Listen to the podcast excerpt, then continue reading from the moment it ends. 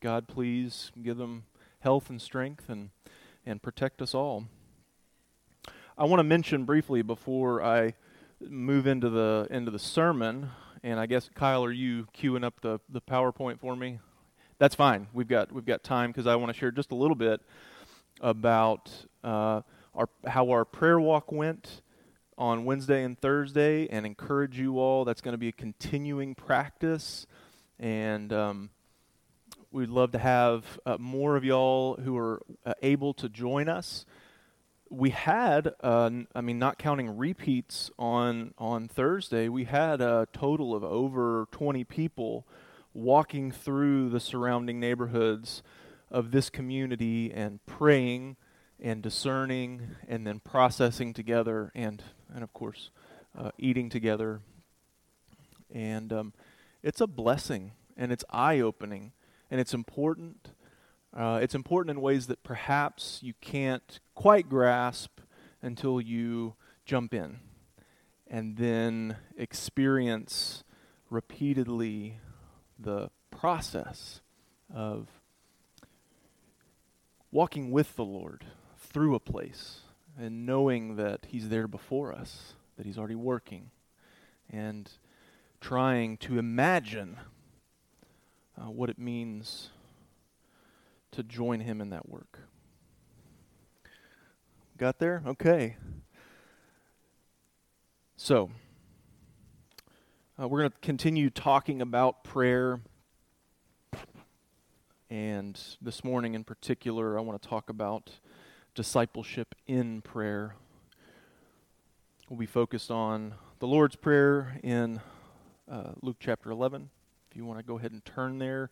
But we'll be looking at a number of passages. I've tried to put everything up here just so that uh, we don't have to hustle too much back and forth. I know that's a that used to be a pretty common practice, right? Flipping here and there.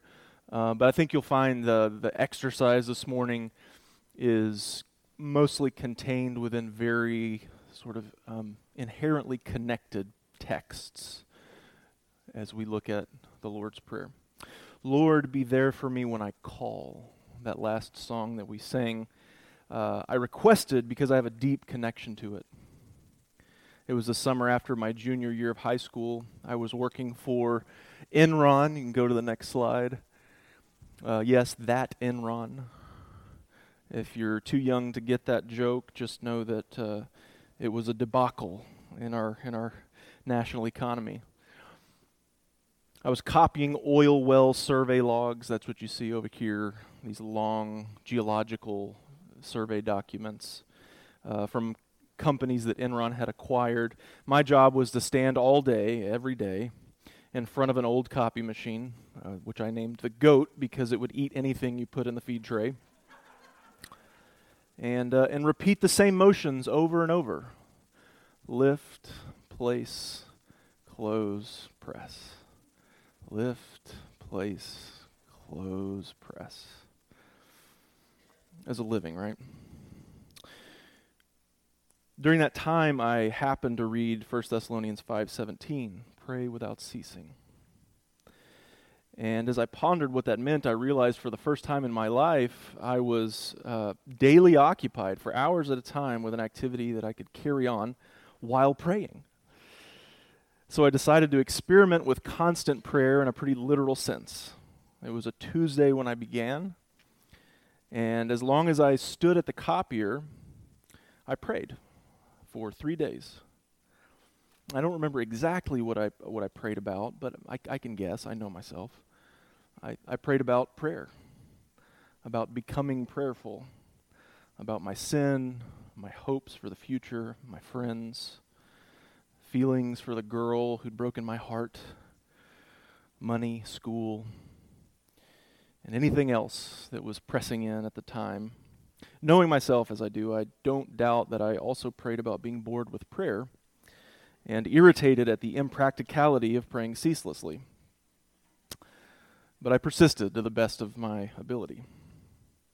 At the end of three days, I got off work, went to play one on one basketball with one of my best friends before we headed to our Thursday night Bible study, uh, or youth group gathering, better better said. This is uh, Fish, which we named our, our current youth group gathering after, fellowship in someone's house. Um, when, whenever I can, I try not to innovate, and so I thought that was already a good name. For whatever reason, I was really looking forward to playing ball, and when we got to the court, my friend had some kind of issue with his car that we ended up uh, spending the entire time working on. And never got to the game, and as we worked uh, my annoyance turned into frustration and then anger and then seething anger, disproportionately seething anger. And I acted like a jerk, just a selfish, childish jerk, to you know use the the, the kinder language here.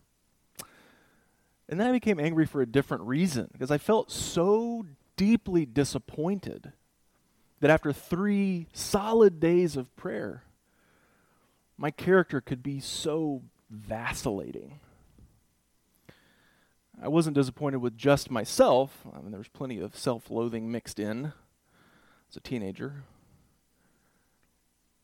I was also hurt that God would be so obviously disinterested in my expressed longing to become a godly man. I was distraught that prayer made no difference. I arrived at Fish glum and wrung out. There was no greater joy in my life at that time than worshiping with the youth group. So it was the only place I really wanted to be. Any given Thursday night would be 30 to 40 high schoolers crammed into someone's living room. And that night, I remember we were at Sarah Dean's house and we were overflowing into the kitchen. And I sat out there on the periphery quiet and introspective. And it happened to be a night that the youth minister uh, had another commitment, uh, but nothing could stop us from gathering to worship. And so it was another one of the student led nights, and that meant that we sang and sang and sang and sang. And I was hurting and asking God what the point of prayer is. And then one of the girls started, Lord be there. And suddenly I felt the presence of God. I knew the presence of God in a way I never have since uh, or before. And I wept like I never have since. It seemed to me that as I sang the words, and I know you'll always be there, God replied, Yes with a presence so overwhelming and so absolutely affirming that I uh, just don't know how to describe it in words. Which is part of the reason I've never shared that story. I don't think it means anything uh, much to anybody else. I don't think it means anything more than that affirmation, that yes, which I needed in a deeply personal way in that moment. And I've always felt it was given graciously as a concession to that need, rather than as some kind of quid pro quo for days of prayer. And honestly, the whole story is a bit embarrassing, but I share it, uh, personal as it is, because it represents a reality that we face.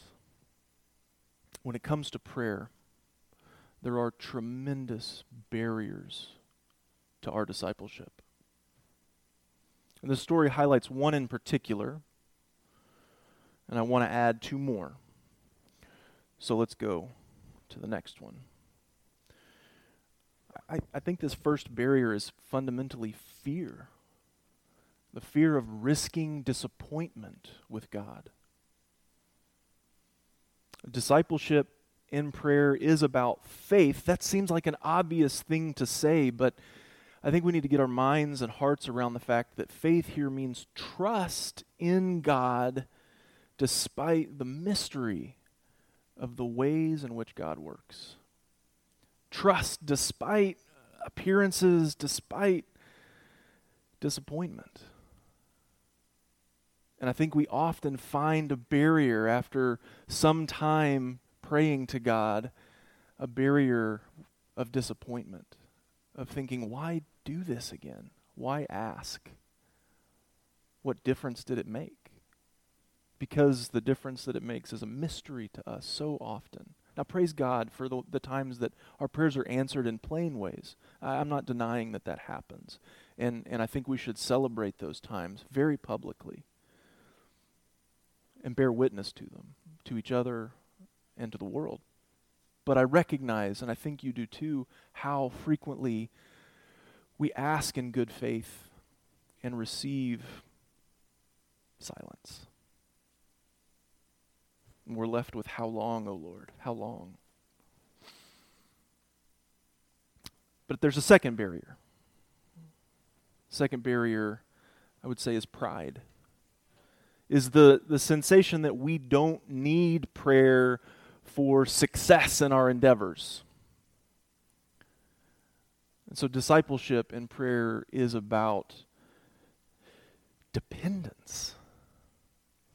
Learning dependence, learning to rely on God for what we cannot accomplish ourselves, despite all that we can accomplish ourselves. Because the Lord has given us a great deal of ability, of capacity, of gifts, of strength.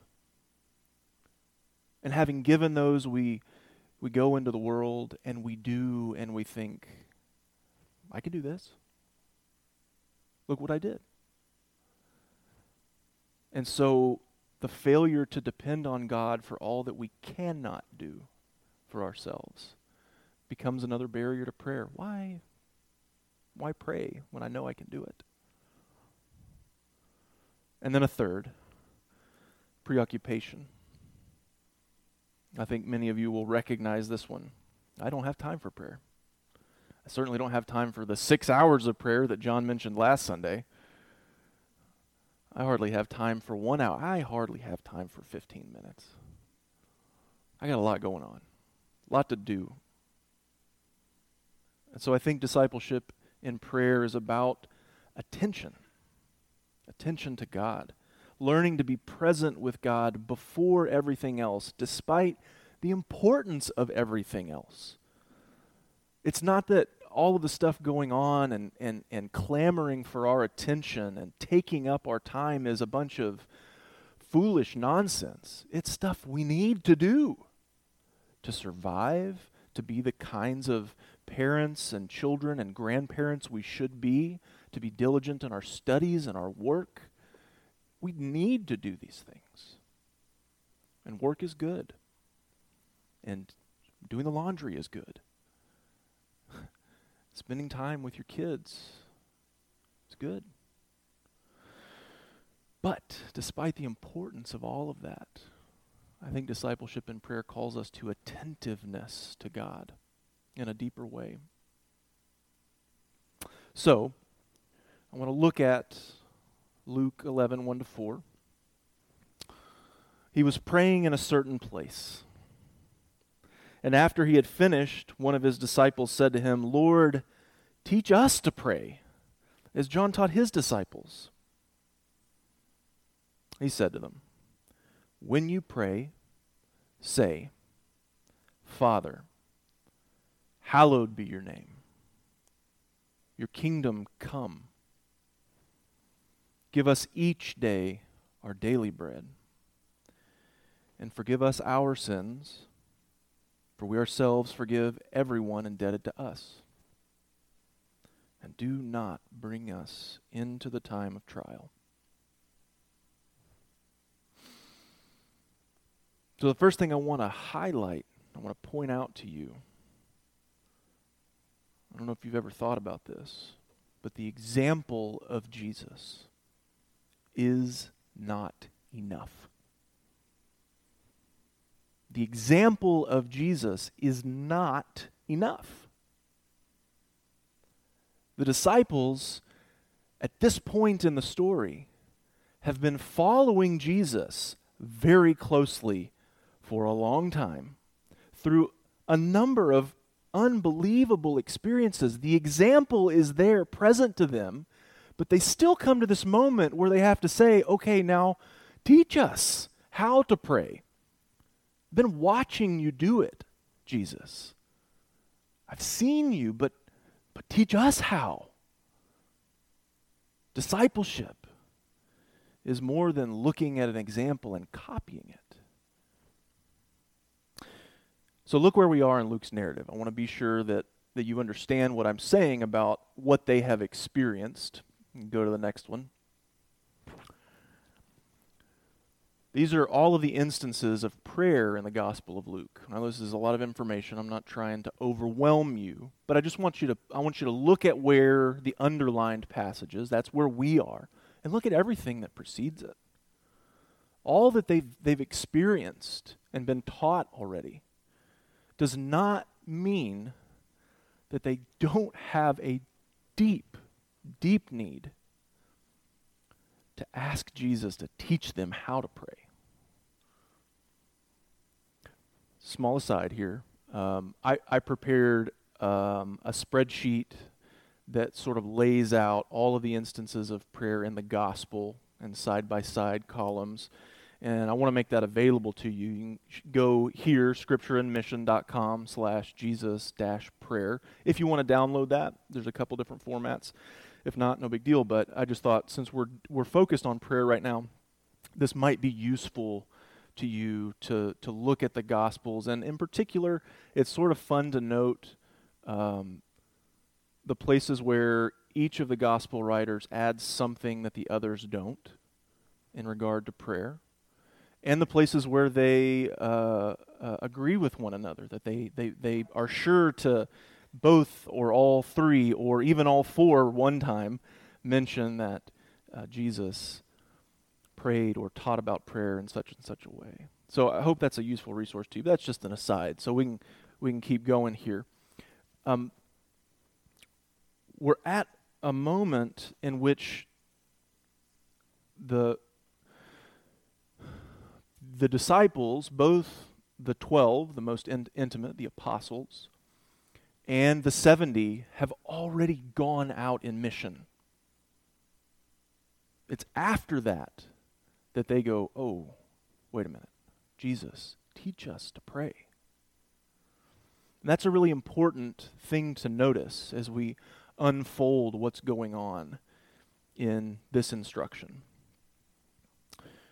By the way, Luke emphasizes prayer more than the other gospel writers. Um, there are uh, those yellow uh, examples, there are 13 of those that are uniquely Luke's contribution. The other Gospels don't have them. Uh, Matthew makes two such unique contributions, and Mark makes two such unique contributions. And so Luke is very attuned when he tells this story to making sure the church hears about prayer even more. So that's why I, I decided to focus on Luke's account of the Lord's Prayer rather than Matthew's account of the Lord prayer, Lord's Prayer, and, and, and think about how Luke has positioned us in this story to learn from Jesus. So at, at, this point, not only the 12, but the 70 have engaged in significant mission work, and now they ask Jesus to teach them to pray. And this seems to me to be a breakthrough, a defeat of pride. Because success in ministry, or in life for that matter, can be profoundly deceptive. One of the two places that Mark adds to this story happens right before this. After Jesus comes off the Mount of Transfiguration and finds a boy who's demon possessed who needs to be healed. Luke tells the story as well, but Mark adds an important detail. When the disciples are unable to cast the demon out of this boy. Jesus does it in frustration. Luke has him lamenting uh, in a special way the faithlessness of Israel, including his disciples, apparently. But Mark adds that the disciples said, Why couldn't we do this? And Jesus says, This kind can only come out with prayer which is meant, Mark is trying to get us to see the disciples, fools that they are, were trying to cast out a demon without praying to God.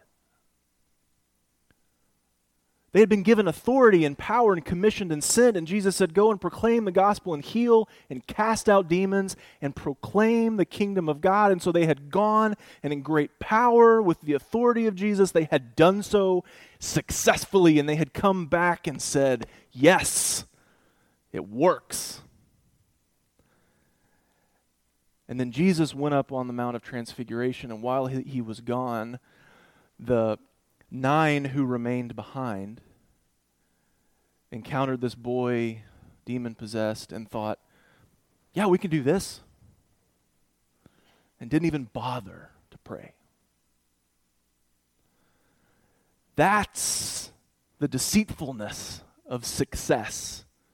That's the pride that mission itself can engender in us when God blesses our work and then we come back and think, well, I don't need to ask God for anything anymore. They admit the example of Jesus, the authority given them, their success in proclaiming the kingdom with power just, it, it cannot make sense of their failure to make the essential request of the disciple Lord, teach us.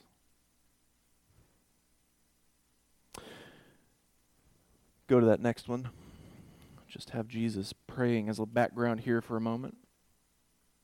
See, discipleship is the assumption of a posture and a commitment, that of the student who seeks to learn how to be.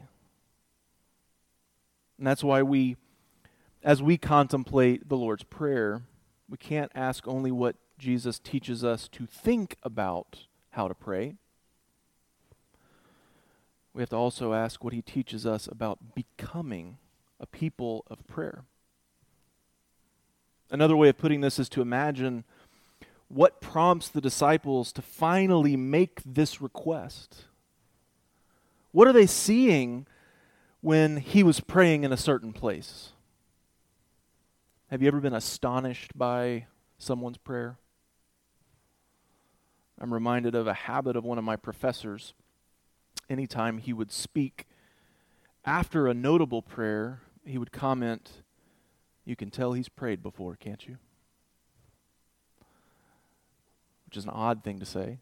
Of course, he's prayed before. But the oddity called our attention to the quality of the prayer of one discipled in what the author Eugene Peterson calls a long obedience in the same direction. You can tell. You can tell when someone has that intimate, ongoing conversation with God. And so I can only imagine what it must have been like to witness Jesus at prayer. What I can't imagine, go on to the next one. What I can't imagine is why they weren't overwhelmed by the need to make this request much earlier. As I've said, I suspect pride and the deceptiveness of success played a role, but I also think at this moment they've just had a significant realization. One of Jesus' teachings seems to have landed for a change. So look at the passage immediately preceding the Lord's Prayer. This is the story of Mary and Martha hosting Jesus 10, 38 to 42. Did we get that one? Yeah, okay. So you may not know this story, many of you do, but if you don't, it's, it's short, but it, it goes like this Jesus comes to their house, two sisters, and uh, Martha is doing the work of a hostess and frantically trying to make it the right kind of experience for the people in her home. And Mary is sitting there listening to Jesus. And Martha complains and says, Lord, not fair. And this is the Lord's the Lord's response. Martha, Martha, you were worried and distracted by many things. There is need of only one thing. Mary has chosen the better part, which will not be taken away from her. Remember, discipleship in prayer is about attention, and Mary is the patron saint of paying attention. But also note that Martha is doing significant work. It, it, it, would be difficult to overstate the spiritual meaning of hospitality in the New Testament, especially in Luke's gospel. It's precisely Mary's attention to Jesus despite the missional significance of hospitality work that appears to have awoken the twelve to the need to ask Jesus about prayer. What is that necessary one thing? Are we paying attention? Finally, given Jesus' response, not only in the model prayer itself, but in the teaching that follows and explains it, the disciples seem to be asking the key question, which I think is what does it mean to pray like you pray, Jesus? What does it mean to pray like you pray, Jesus? Their request is pretty vague, right? go to the next one just to keep the text in front of us. Teach us to pray might mean teach us what to pray or how to pray, how long, how often, in what position, or any other any any number of other formal details. Right? I mean, it's not what are they asking exactly? Well, I think the previous recorded prayer, which is up here on the screen in Luke, gives us a clue as to what was likely on their minds. The 70 have just returned successfully celebrating their participation in the inbreaking kingdom of God, and Jesus joins them in rejoicing. At that same hour, Jesus rejoiced in the Holy Spirit and said, I thank you, Father, Lord of heaven and earth, because you've hidden these things from the wise and the intelligent and have revealed them to infants. Yes, Father, for such was your gracious will. All things have been handed over to me by my Father, and no one knows who the Son is except the Father, or who the Father is except the Son, and anyone to whom the Son chooses to reveal him. Jesus' prayer is marked by an explicitly unique relationship with the one he calls Father. It's only natural, having listened to him pray this way, probably other times too, to wonder whether this is the nature of the discipleship, the, the, the disciples' relationship to God as well. Does the Son's revelation of the Father mean the Son's faith is translatable, transferable? Should we too trust God as Father? And if so, what does that mean for how we pray? I asked this last question with an eye cast back to my high school self, bitterly disappointed in prayer and wondering whether in the end I could know that God will always be there when I call. Some of you have fathers in your lives who demonstrated what that kind of faithfulness looks like. In human terms, no doubt, but even so. Others of us do not. To the contrary, Father is a bitter word on our tongues and unfaithfulness is its persistent connotation. God, how I long to pray Father as Jesus does. So I'm grateful that Jesus acknowledges in the ensuing teaching, particularly in 11:13, the fundamental contrast between God and every other father. He's not naive to this difficulty. Is there anyone among you who, if your child asks for a fish, will give a snake instead of a fish? Or if the child asks for an egg, will give a scorpion? If you then, who are evil, know how to give good gifts to your children, how much more? will the Heavenly Father give the Holy Spirit to those who ask Him. That contrast is important, but I'm, I'm getting ahead of myself, and we'll likely return to this passage at some point in our sermon series on prayer. My point here is simply that I think the disciples have finally come to realize that all their wrestling with fear and faith hinges on the Son's relationship to the Father.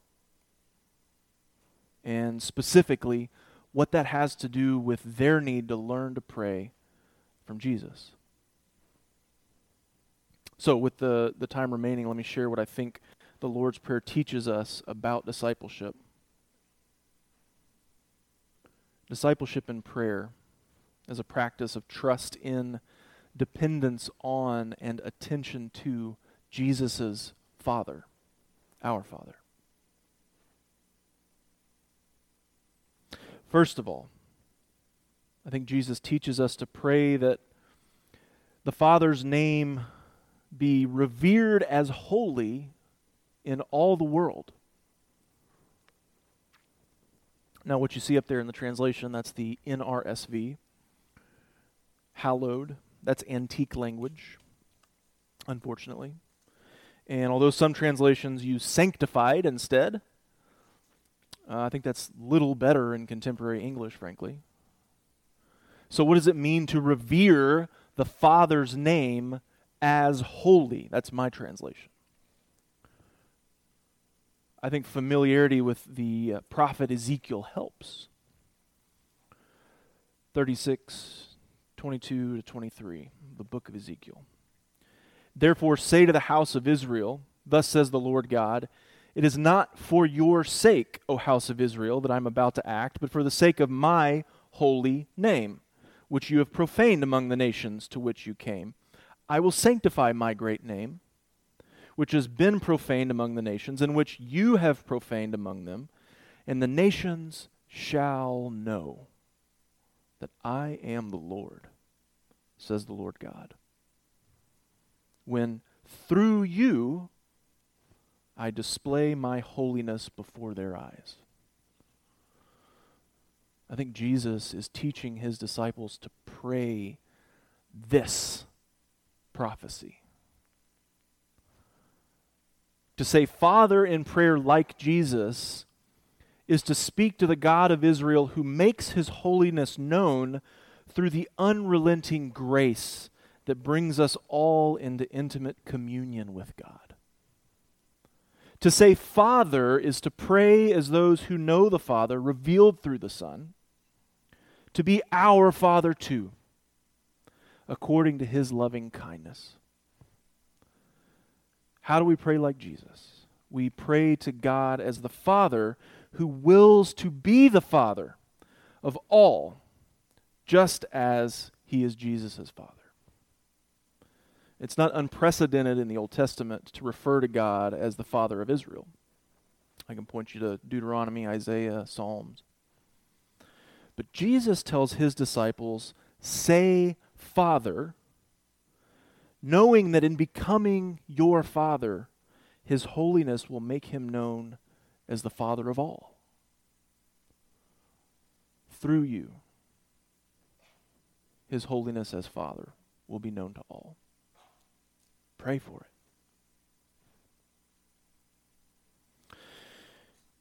This leads us, second, to asking for the kingdom's coming. The coming kingdom is a theme throughout Luke. Indeed, its arrival, the kingdom's arrival, is Jesus' own definition of the gospel. You can see that in chapter 4 and chapter 8. In his instructions to the 12 and to the 70, proclaiming the arrival of the kingdom in word and deed is the essence of their mission. This then is not just the prayer of those waiting for God's intervention someday, but that of participants in the present inbreaking of God's rule in our very midst. Like Jesus, we pray as instruments of God's kingdom,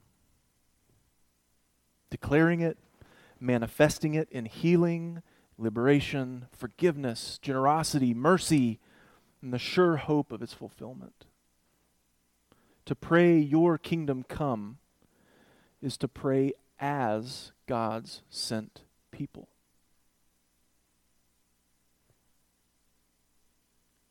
Third,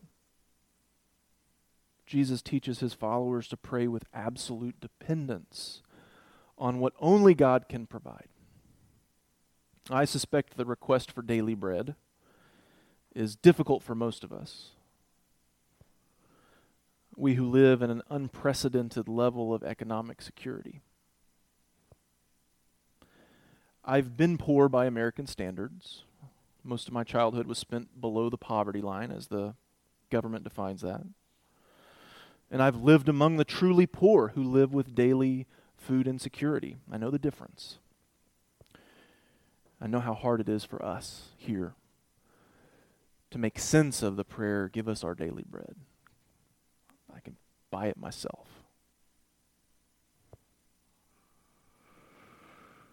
But there's no mistaking the literal sense of poverty in Luke's gospel. 620 states, Blessed are you who are poor, for yours is the kingdom of God. And throughout the Gospel of Luke, Jesus is interested in blessing the materially poor with economic liberation. So I don't want us to underestimate the importance of praying this prayer, give us our daily bread, in solidarity with those who need the kingdom to come and transform the injustice of our economic world. It is vital that we pray, give us our daily bread with those who need daily bread. So that us is transformed through mission into the blessing of the poor. That's part of what it means to pray like Jesus. Another part, however, which is deeply connected to that first dimension, is to recognize the oddity of Jesus' language here, which you, you couldn't do through a translation. So let me just do that professor thing for a second. The word commonly translated daily, daily bread, in this prayer is unique to Luke. But I mean unique to Luke in the sense that you can't find it in the rest of Greek literature. So that makes it hard to triangulate a meaning if you're someone who compiles uh, meanings of words into dictionaries. Um, many interpreters believe, rightly, in my opinion, that its, its sense is best understood in relation to the radical transformation of our world that we call the kingdom. Translating it instead as coming, the coming bread, or the bread of the coming day. As one of Jesus' dinner guests puts it later in Luke 4:15, Blessed is anyone who will eat bread in the kingdom of God. There's a vision of this coming bread, the satisfaction of all hunger. And these words call our minds to Isaiah 25 On this mountain, the Lord of hosts will make for all peoples a feast of rich food, a feast of well aged wines, a, of rich food filled with marrow, of well aged wine strained clear. And he will destroy on this mountain the shroud that is cast over all people, the sheet that is spread over all nations. He will swallow up death forever. When the Lord God, then the Lord God will wipe away the tears from all faces and the disgrace of his people he will take away from all the earth, for the Lord has spoken. See, I think Jesus teaches us to pray for the bread of the coming day, the day of fulfillment that is breaking in already every day in the nearness of the kingdom that we proclaim in word and deed. To pray like Jesus is to ask again today that God prepare us a kingdom feast today, that He today swallow up death in resurrection life, that He today wipe away our tears. That's what it means to pray every day. God, give us the bread that you've got coming for us.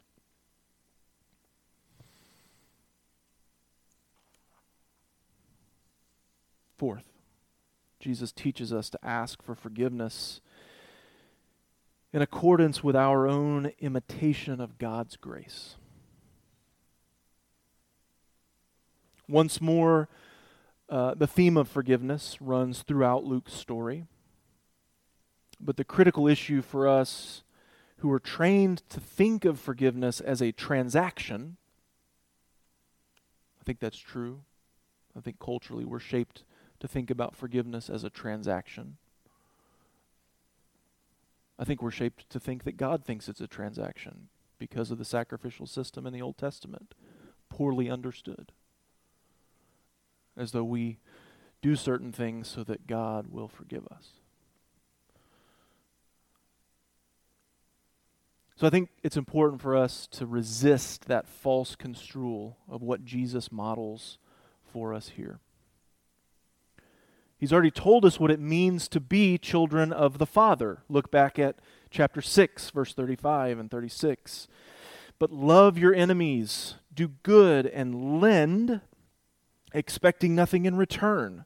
Your reward will be great, and you will be children of the Most High, for He is kind to the ungrateful and the wicked. Be merciful just as your Father is merciful. We forgive debts, literal and ethical, not so that God will forgive us when we ask, but because we, we already, church, we already live in the Father's own merciful economy. We live by mercy and pray in mercy.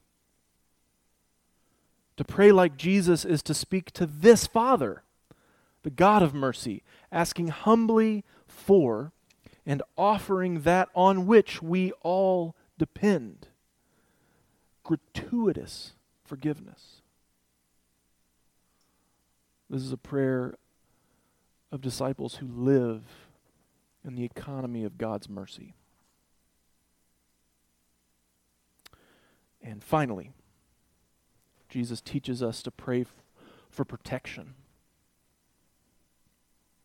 But this prayer calls for deep sobriety about participation in the mission of God. For this is the prayer of Jesus,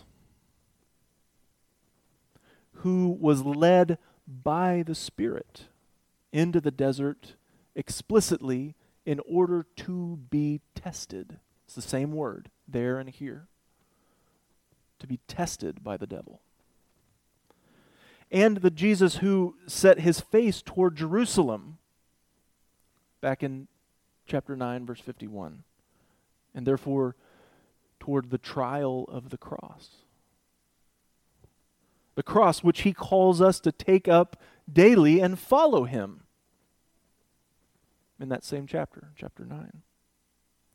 See, there's a measure of trial inherent in our discipleship. But to pray like Jesus is to learn to say, Father, if you're willing, remove this cup from me, yet not my will, but yours be done.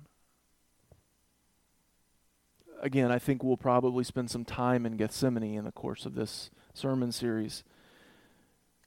But for now, I'll just mention that twice in the midst of this agonized prayer in the garden, Jesus tells his followers again, pray that you might not come into the time of trial. This is when the disciples are falling asleep while Jesus prays about his own trial. Our wakeful prayer for God's protection is the Lord's command because not every trial is God's will. But we're prone to fall asleep while Jesus prays instead of praying like Jesus. The Father desires to protect us, but staying awake to the risks we run as Jesus' followers is our responsibility. That's what it means to pray. Don't lead us into temptation, trial, hardship. We'll shoulder the cross when it comes, but we have to trust God to protect us from everything that's not actually the cross. I want to be forthright about this season of prayer, as we've called it. My hope is that it catalyzes our participation as the Stones River Church in a movement of God's Spirit, not only in our church, but in our city. I, pray that we will lean into God's mission in a new way. But let's be clear. Like the 12 and the 70, we can go out in mission, experience joyful success, and still need to be discipled in prayer. The season of prayer is therefore not about a sequence, as though if we pray, then we'll have success, however we might measure that. It's instead an invitation to the humility and the awe that leads us to confess that Jesus prays in a way we have yet to learn. So I invite you to pray the Lord's Prayer with me. Now, if you don't mind standing, and in the coming months. Let's pray together. Father, hallowed be your name. Your kingdom come. Give us each day our daily bread.